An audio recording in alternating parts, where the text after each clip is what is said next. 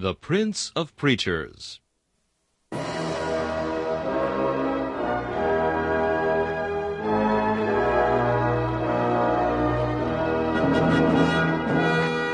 Charles Haddon Spurgeon has been called England's greatest contribution to the spread of the gospel in the 19th century. One of his contemporaries said that the chief secret of Spurgeon's attractiveness was the fact that, in every sermon, no matter what the text or the occasion, he explained the way of salvation in simple terms. Spurgeon's messages remain one of the great treasure houses of Christian literature, still bringing the light of the gospel and the comfort of the scriptures to hungry souls long after the preacher has passed into glory. This is Charles Kelsch inviting you to listen to a message from the Prince of Preachers.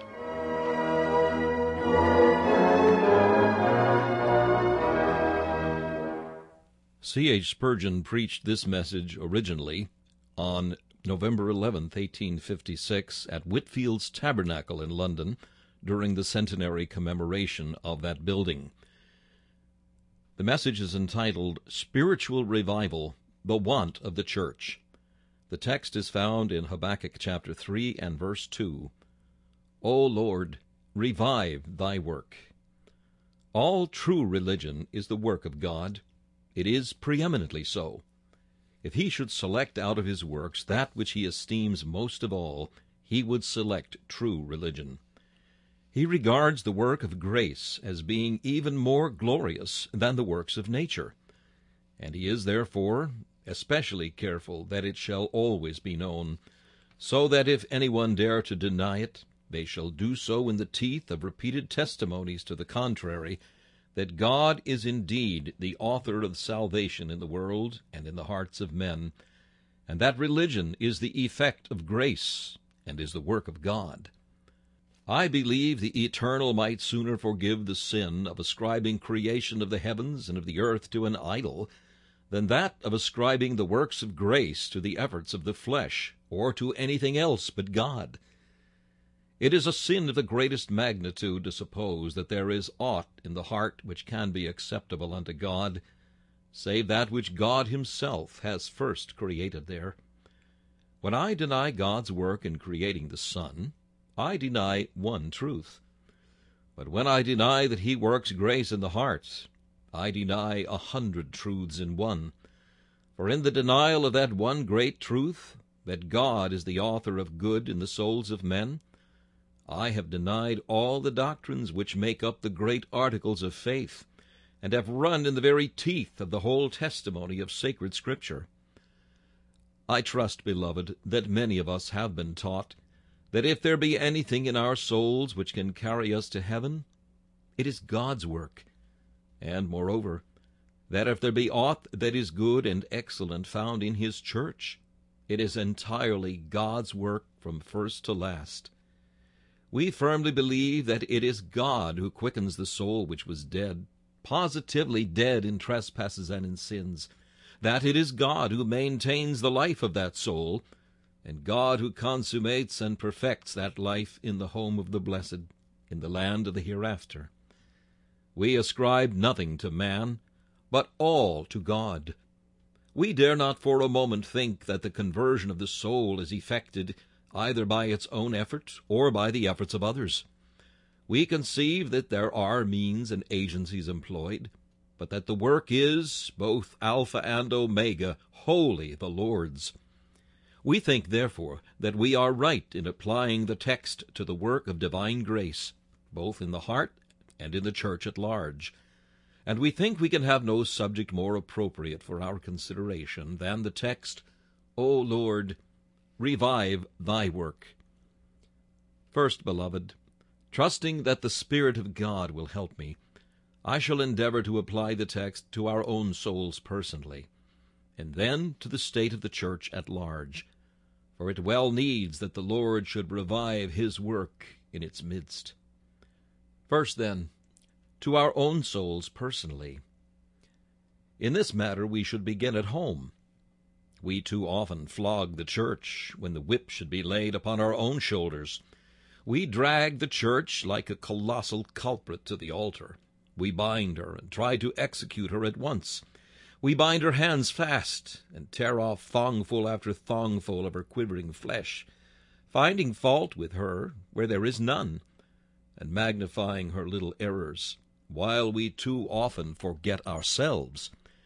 Let us therefore commence with ourselves, remembering that we are part of the church, and that our own want of revival is in some measure the cause of that want in the church at large. Now I directly charge the great majority of professing Christians, and I take that charge myself also, with a need of revival of piety in these days. I shall lay the charge before you very peremptorily, because I think I have abundant grounds to prove it. I believe that the mass of Christian men in this age need a revival and my reasons are these. In the first place, look at the conduct and conversation of too many who profess to be the children of God. It ill becomes any man who occupies the sacred place of a pulpit to flatter his hearers, and I shall not attempt to do so. The evil lies with too many of you who unite yourselves with Christian churches, and in practically protesting against your profession. It has become very common nowadays to join a church. Go where you may, you find professing Christians who sit down at some Lord's table or another. But are there fewer cheats than there used to be? Are there less frauds committed? Do we find morality more extensive? Do we find vice entirely at an end? No, we do not. The age is as immoral as any that preceded it. There is still as much sin, although it is more cloaked and hidden. The outside of the sepulchre may be whiter, but within the bones are just as rotten as before. Society is not one whit improved. Those men who, in our popular magazines, give us a true picture of the state of London life are to be believed and credited, for they do not stretch the truth. They have no motive for so doing, and the picture which they give of morality of this great city is certainly appalling. It is a huge criminal, full of sin. And I say this, that if all the profession in London were true profession, it would not be nearly such a wicked place as it is. It could not be by any manner of means. My brethren, it is well known and who dares deny it that is not too partial, and who will not speak wilful falsehood? It is well known that it is not in these days a sufficient guarantee even of a man's honesty that he is a member of a church. It is a hard thing for Christian ministers to say, but we must say it. And if friends say it not, enemies will. Better that the truth should be spoken in our own midst, that men may see that we are ashamed of it, than that they should hear us impudently deny what we must confess to be true. O oh, sirs, the lives of too many members of Christian churches give us grave cause to suspect that there is none of the life of godliness in them all. Why that reaching after money? Why that covetousness? Why that following of the crafts and devices of a wicked world? Why that clutching here and clutching there, that grinding of the faces of the poor, that stamping down of the workmen, and such like things, if men are truly what they profess to be? God in heaven knows that what I speak is true, and too many here know it themselves. If they be Christians, at least they want revival. If there be life in them, it is but a spark that is covered up with a heap of ashes. It needs to be fanned, aye, and it needs to be stirred also, that haply some of the ashes may be removed, and the spark may have a place to live. The church as a whole needs revival in the persons of its members. The members of Christian churches are not what once they were. It is fashionable to be religious now. Persecution is taken away. And ah, I had almost said the gates of the church were taken away with it. The church has, with few exceptions, no gates now. Persons come in and go out of it just as they would march through St. Paul's Cathedral and make it a very place of traffic, instead of regarding it as a select and sacred spot, to be a portion to the holy of the Lord, and to the excellent of the earth, in whom is God's delight. If this be not true, you know how to treat it. You need not confess to sin that you have not committed. But if it be true, and true in your case, oh, humble yourselves under the mighty hand of God. Ask him to search and try you, that if you be not his child, you may be helped to renounce your profession, lest it should be to you but the gaudy pageantry of death, and mere tinsel in which to go to hell. If you be his, ask that he may give you more grace, that you may renounce these faults and follies, and turn unto him with full purpose of heart, as the effect of a revived godliness in your soul. Again, where the conduct of professing Christians is consistent, let me ask the question, does not the conversation of many a professor lead us either to doubt the truthfulness of his piety, or else to pray that his piety may be revived? Have you noticed the conversation of too many who think themselves Christians? You might live with them from the first of January to the end of December, and you would never be tired of religion for what you would hear of it. They scarcely mention the name of Jesus Christ at all. On Sabbath afternoon, all the ministers are talked over. Faults are found with this one and the other, and all kinds of conversation take place, which they call religious, because it is concerning religious places. But do they ever talk of all he did and said, and suffered for us here below, the path he marked for us to tread, and what he's doing for us now? Do you often hear the salutation addressed to you by your brother Christian, Friend, how doth thy soul prosper? When we step into each other's houses, do we begin to talk concerning the cause and truth of God? Do you think that God would now stoop from heaven to listen to the conversation of his church, as he once did, when it was said, The Lord hearkened and heard, and a book of remembrance was written for them that feared the Lord and that thought upon his name? I solemnly declare, as the result of thorough and I trust impartial observation, that the conversation of Christians, while it cannot be condemned on the score of morality, must almost invariably condemned on the score of Christianity. We talk too little about our Lord and Master. That ugly word sectarianism has crept into our midst, and we must say nothing about Christ, because we are afraid of being called sectarians. I am a sectarian, and hope to be so until I die, and to glory in it. For I cannot see, nowadays, that a man can be a Christian, thoroughly in earnest, without winning for himself that title.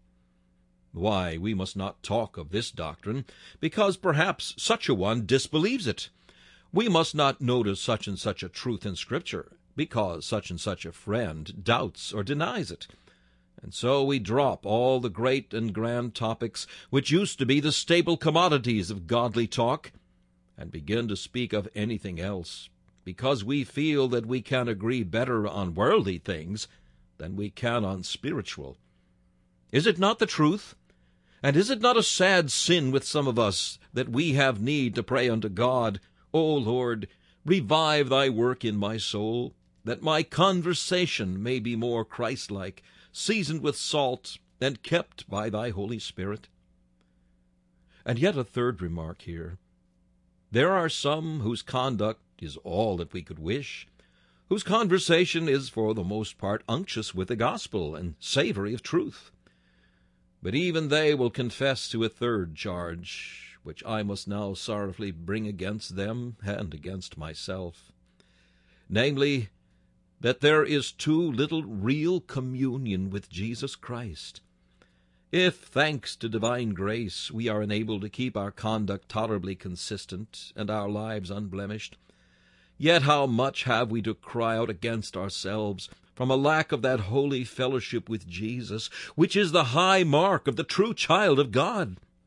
Brethren, let me ask some of you how long it is since you have had a love visit from Jesus Christ. How long since you could say, My beloved is mine, and I am his. He feedeth among the lilies. How long is it since he brought you into his banqueting house, and his banner over you was love? Perhaps some of you will be able to say, It was but this morning that I saw him. I beheld his face with joy, and was ravished with his countenance. Oh, but I fear the greatest part of you will have to say, Ah, sir, for months I have been without the shinings of his countenance. What have you been doing then?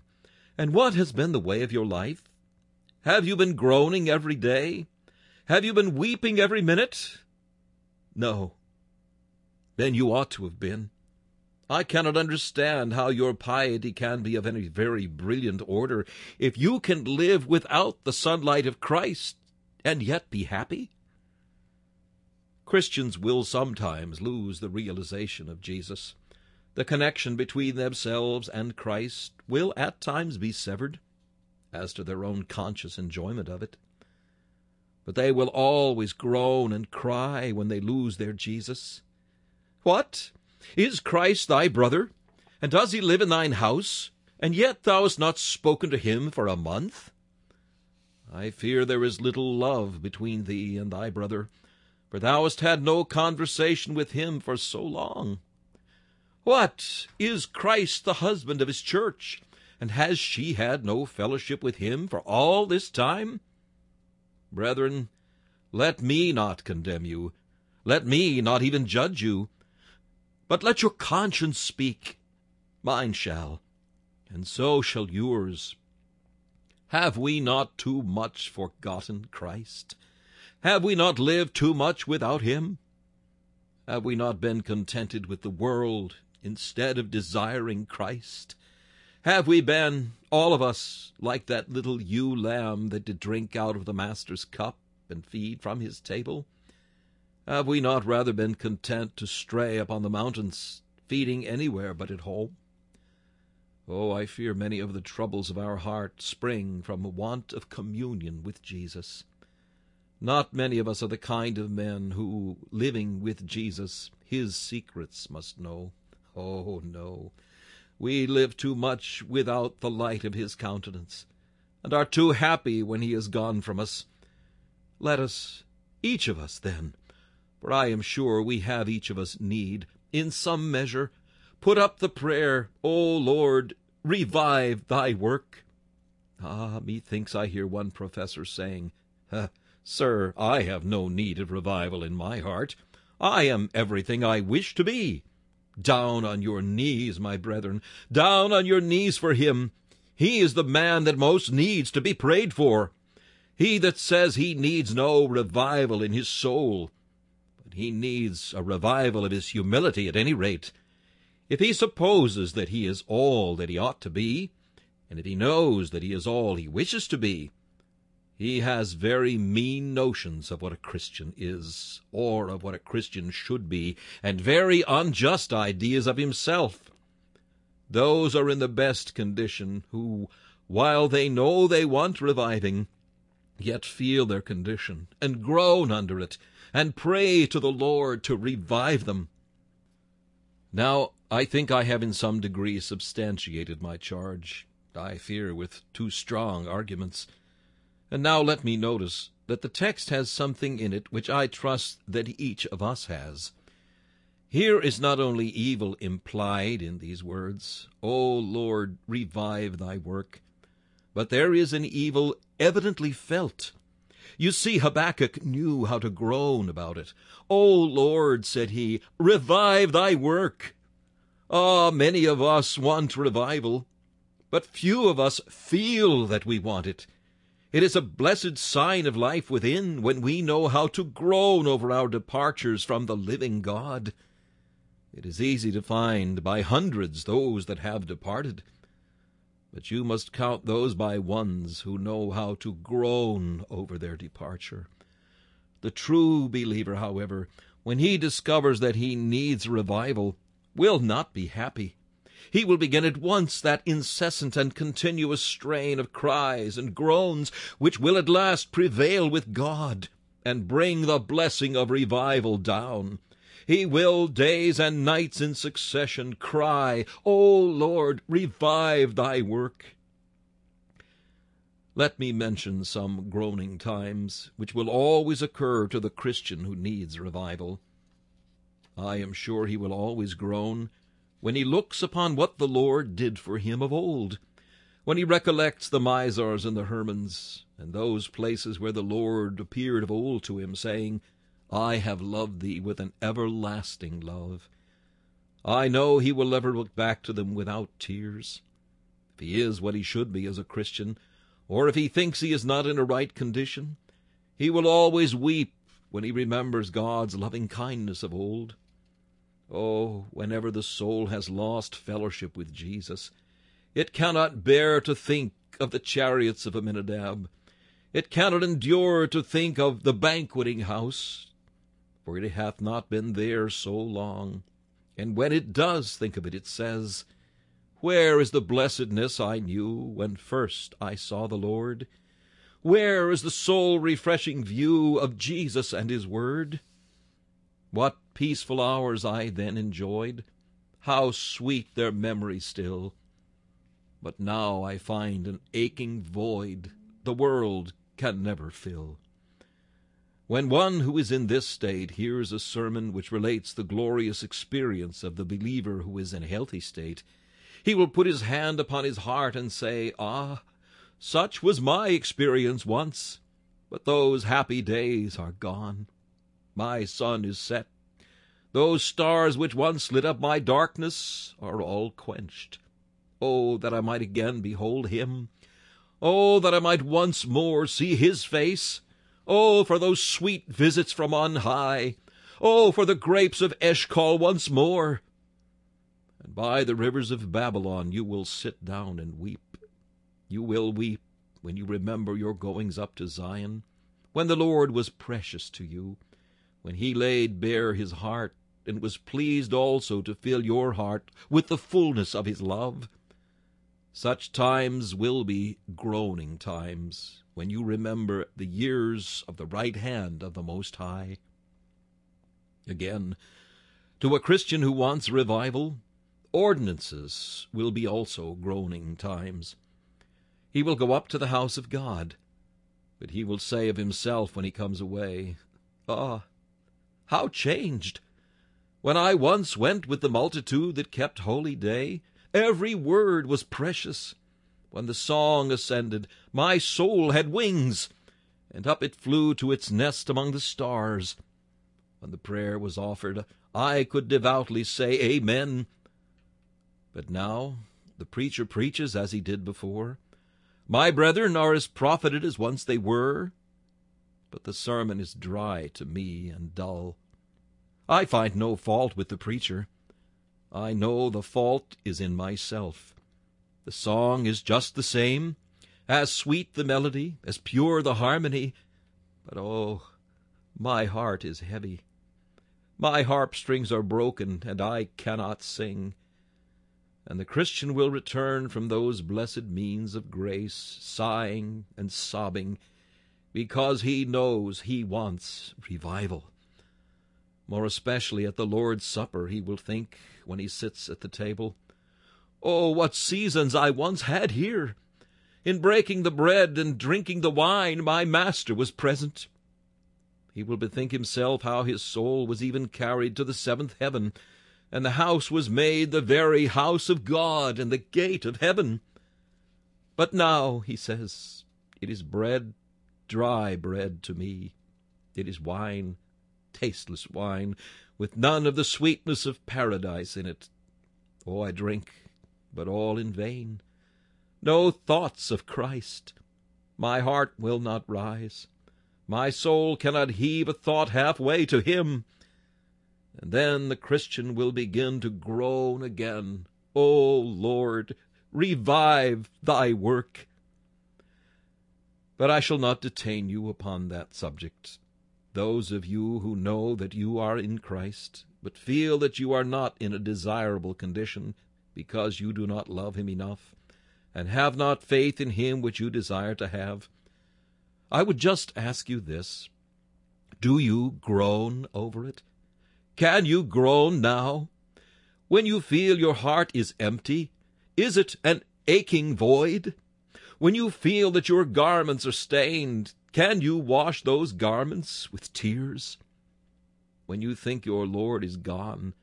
Can you hang out the black flag of sorrow and cry, O my Jesus, O my Jesus, art thou gone?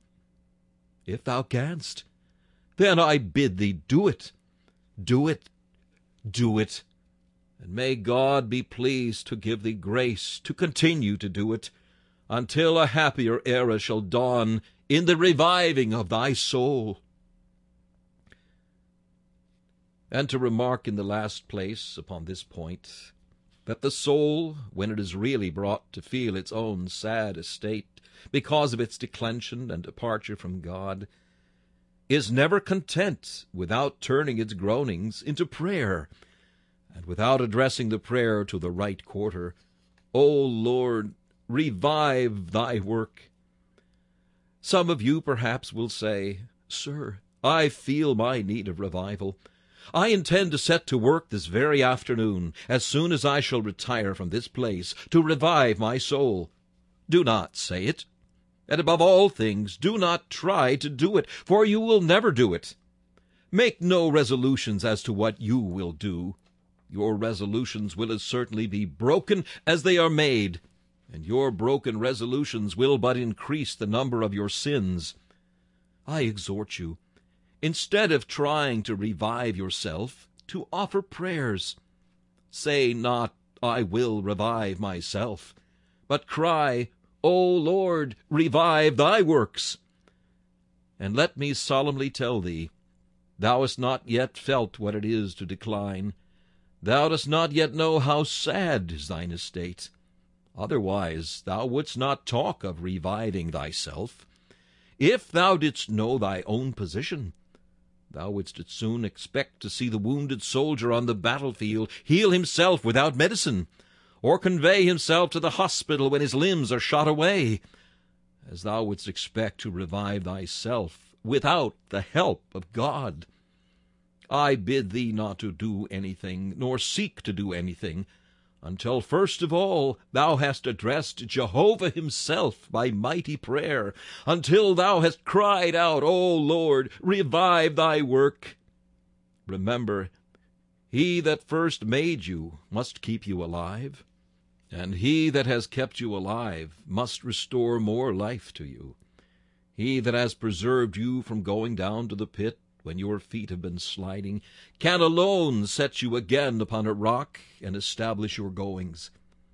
Begin, then, by humbling yourself, giving up all hope of reviving yourself as a Christian, but beginning at once with firm prayer and earnest supplication to God, O Lord, what I cannot do, do thou, O Lord, revive thy work. Christian brethren, I leave these matters with you. Give them the attention they deserve.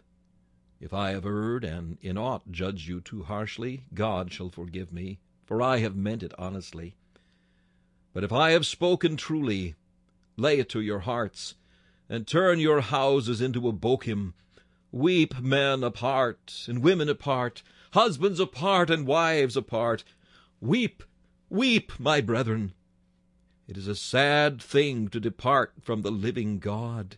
Weep, and may he bring you back to Zion, that you may one day return like Israel, not with weeping, but with songs of everlasting joy. And now I come to the second part of the subject, upon which I must be more brief. In the church itself, taken as a body, this prayer ought to be one incessant and solemn litany O Lord, revive thy work. In the present era, there is a sad decline of the vitality of godliness. This age has become too much the age of form instead of the age of life. I date the hour of life from this day one hundred years ago, when the first stone was laid of this building in which we now worship God. Then was the day of life divine and of power sent down from on high. God had clothed Whitefield with power. He was preaching with a majesty and a might of which one could scarcely think mortal could ever be capable, not because he was anything in himself, because his master had girded him with might.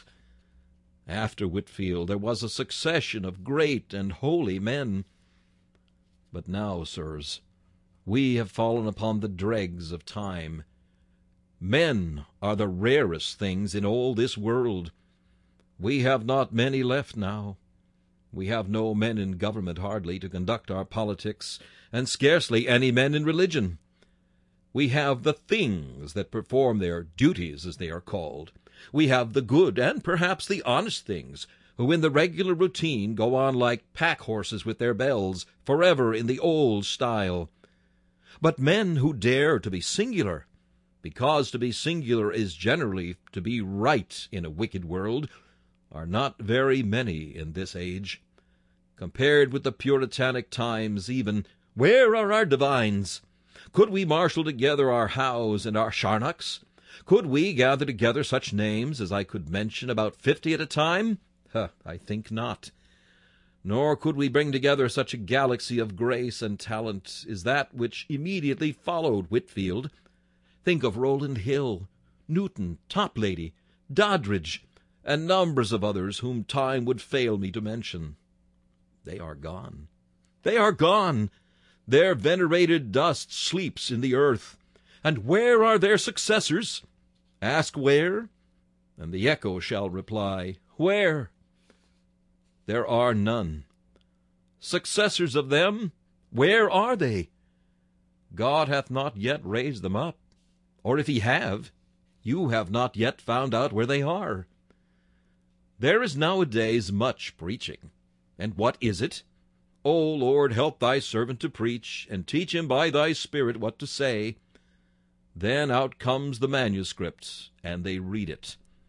A pure insult to Almighty God!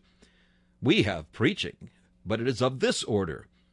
It is not preaching at all. It is speaking very beautifully and very finely, possibly eloquently in some sense of the word. But where is the right down preaching, such as Whitefield's? Have you ever read one of his sermons? You will not think him eloquent. You cannot think him so. His expressions were rough, frequently very coarse and unconnected. There was very much declamation about him. It was a great part, indeed, of his speech. But where lay his eloquence? Not in the words you read, but in the tone in which he delivered them, and in the earnestness with which he felt them, and in the tears which ran down his cheeks, and in the pouring out of his soul. The reason why he was eloquent was just what the word means. He was eloquent because he spoke right out from his heart, from the innermost depths of the man. You could see when he spoke that he meant what he said. He did not speak as a trade or as a mere machine, but he preached what he felt to be the truth and what he could not help preaching. When you heard him preach, you could not help feeling that he was a man who would die if he could not preach, and with all his might call to men and say, Come, come, come to Jesus Christ and believe on him. Now, that is just the lack of these times. Where, where is the earnestness now? It is neither in pulpit nor yet in pew in such a measure as we desire it. And it is a sad, sad age when earnestness is scoffed at, and when that very zeal which ought to be the prominent characteristic of the pulpit is regarded as enthusiasm and fanaticism. I ask God to make us all such fanatics as most men laugh at, to make us all just such enthusiasts as many despise. We reckon it the greatest fanaticism in the world to go to hell, the greatest enthusiasm upon earth to love sin better than righteousness. And we think those neither fanatics nor enthusiasts who seek to obey God rather than man, and follow Christ in all his ways. We repeat that one sad proof that the church wants revival is the absence of that death-like solemn earnestness which was once seen in Christian pulpits.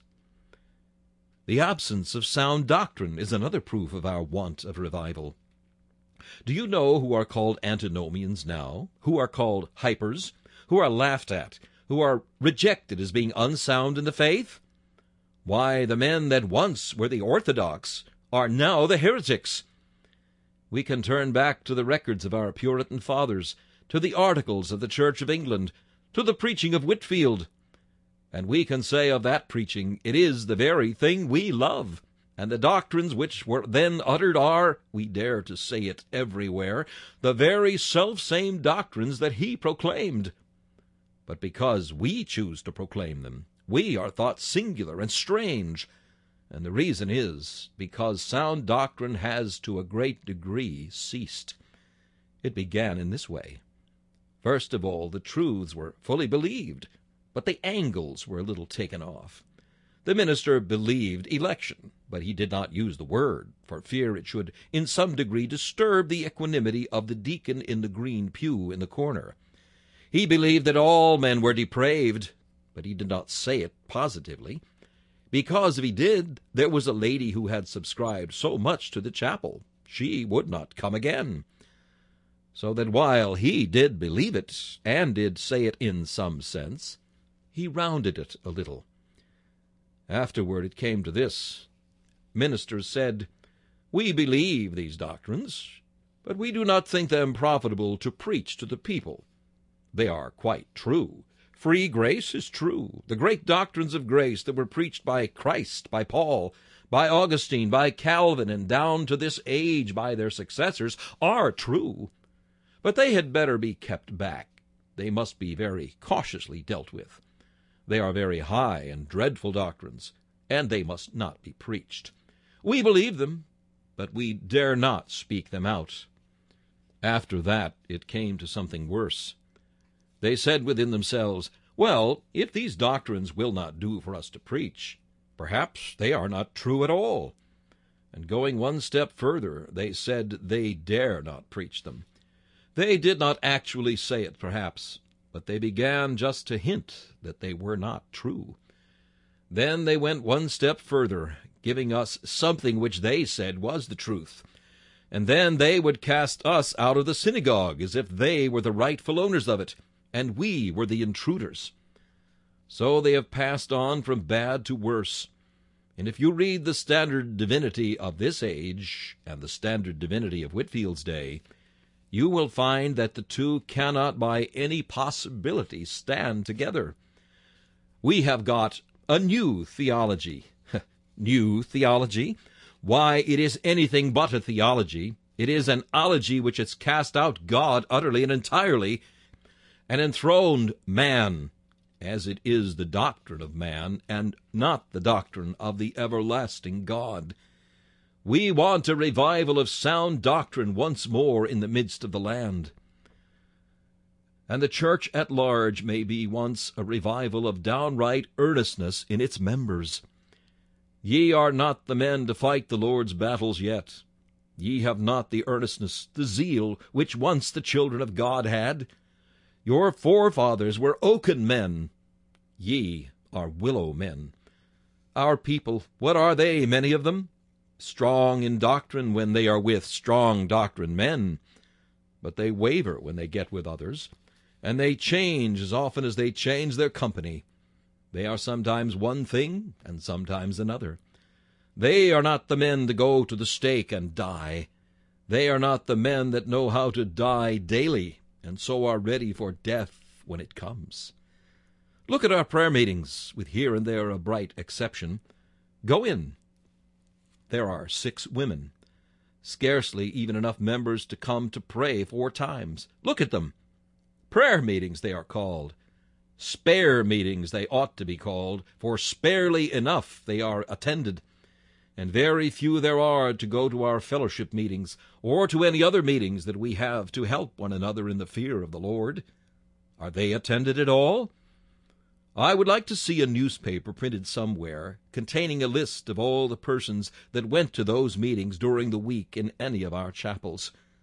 Ah, my friends, if they should comprise all the Christians in London, you might find that a chapel or two would hold them all. There are few enough that go. We have not the earnestness, we have not life as we once had.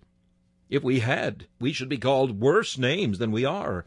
We should have viler epithets thrown at us if we were more true to our Master.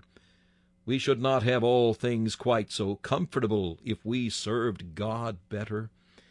We are getting the church to be an institution of our land, an honorable institution. Ah, some think it a grand thing when the church becomes an honorable institution. Methinks it shows the church has swerved when she begins to be very honorable in the eyes of the world. She must still be cast out. She must still be called evil and still be despised until that day shall come when her Lord shall honor her because she has honored him, shall honor her even in this world, in the day of his appearing. Beloved, do you think it is true that the church wants reviving? Yes or no? No, you say, not to the extent that you suppose. We think the church is in a good condition. We are not among those who cry, the former days were better than these. Perhaps you are not. You may be far wiser than we are, and therefore you are able to see those various signs of goodness which are to us so small that we are not able to discover them. You may suppose that the church is in a good condition. If so, of course you cannot sympathize with me in preaching from such a text and urging you to use such a prayer. But there are others of you who are frequently prone to cry, The church wants reviving. Let me bid you, instead of grumbling at your minister, instead of finding fault with the different parts of the church, to cry, O Lord, revive thy work. Oh, says one, if we had another minister. Oh, if we had another kind of worship. Oh, if we had a different sort of preaching. Just as if that were all. It is, Oh, if the Lord would come into the hearts of the men you have got. Oh, if he would make the forms you do use full of power! You do not want fresh ways or fresh machinery. You want the life in what you have. There is an engine on a railway. A train has to be moved. Bring another engine, says one, another and another. The engines are brought, but the train does not move at all. Light the fire and get the steam up. That is what you want, not fresh engines. We do not want fresh ministers, fresh plans, or fresh ways, though many might be invented to make the church better. We only want life in what we have got. Given the very man who has emptied your chapel, given the self-same person that brought your prayer meeting low, God can make the chapel crowded to the doors yet, and give thousands of souls to that very man. It is not a new man that is wanted. It is the life of God in him. Do not be crying out for something new. It will no more succeed of itself than what you have. Cry, O Lord, revive thy work. I have noticed in different churches that the minister has thought first of this contrivance and then of that. He tried one plan and thought that would succeed. Then he tried another. That was not it. Keep to the old plan, but get life in it. We do not need anything new. The old is better. Let us keep to it. But we want life in the old. Oh, men cry, we have nothing but the shell. They are going to give us a new shell. No, sirs, we will keep the old one, but we will have the life in the shell too. We will have the old thing, but we must, or else we will throw the old away. Have life in the old. Oh, that God would give us life. The church wants fresh revivals. Oh, for the days of Cambuslang again, when Whitefield preached with power. Oh, for the days when in this place hundreds were converted sometimes under Whitefield's sermons. It has been known that two thousand credible cases of conversion have happened under one solitary discourse. Oh, for the age when eyes should be strained and ears should be ready to receive the word of God, and when men should drink in the word of life, as it indeed is the very water of life, which God gives to dying souls. Oh, for the age of deep feeling, the age of deep, thorough-going earnestness. Let us ask God for it. Let us plead with him for it. Perhaps he has the man or the men somewhere who will shake the world yet. Perhaps even now he is about to pour forth a mighty influence upon men, which shall make the church as wonderful in this age as it ever was in any age that has passed. God grant it, for Christ's sake. Amen. This message, Spiritual Revival, the Want of the Church, was preached by C. H. Spurgeon at Whitefield's Tabernacle in London on its centenary commemoration, November 11th, 1856. This is Charles Kelsch inviting you to join me again for another message from the Prince of Preachers.